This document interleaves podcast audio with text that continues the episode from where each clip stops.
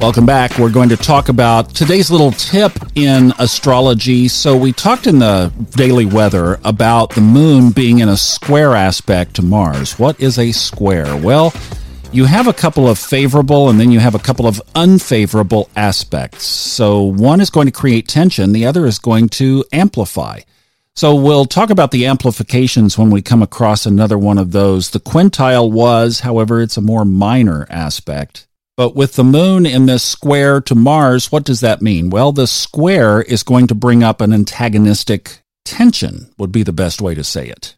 The other aspect that brings tension is the opposite. That's when two planets on the circle are one hundred eighty degrees apart. So the opposite can create, well, opposites can attract and they can repel. So it might be a more push away, or it might be, hey, look, let's work this out and we can really be friends and we'll we'll lock arms and, and get through this together.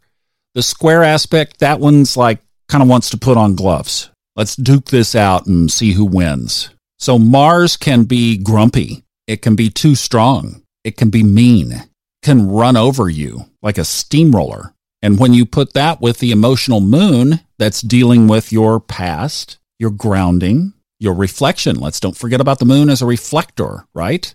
So when you put all that together, you can see where the square can create what we were talking about in the daily weather. We'll keep working through these aspects because, again, if you try to study all of this and learn it all in one shot, it just will leave your head spinning. So just think about when a planet is ninety degrees away from another one. And by the way, if you're looking at your chart and you didn't even know what those lines in the middle mean, which those are the aspect angles, if you just count over one, two, three houses, and you see planets that are in the same position, we'll talk about minutes and degrees in another episode. But if you see where they are basically in the same position, three houses apart, that's ninety degrees across the wheel. That is a square. So you could just practice, start looking for these things in a circular chart.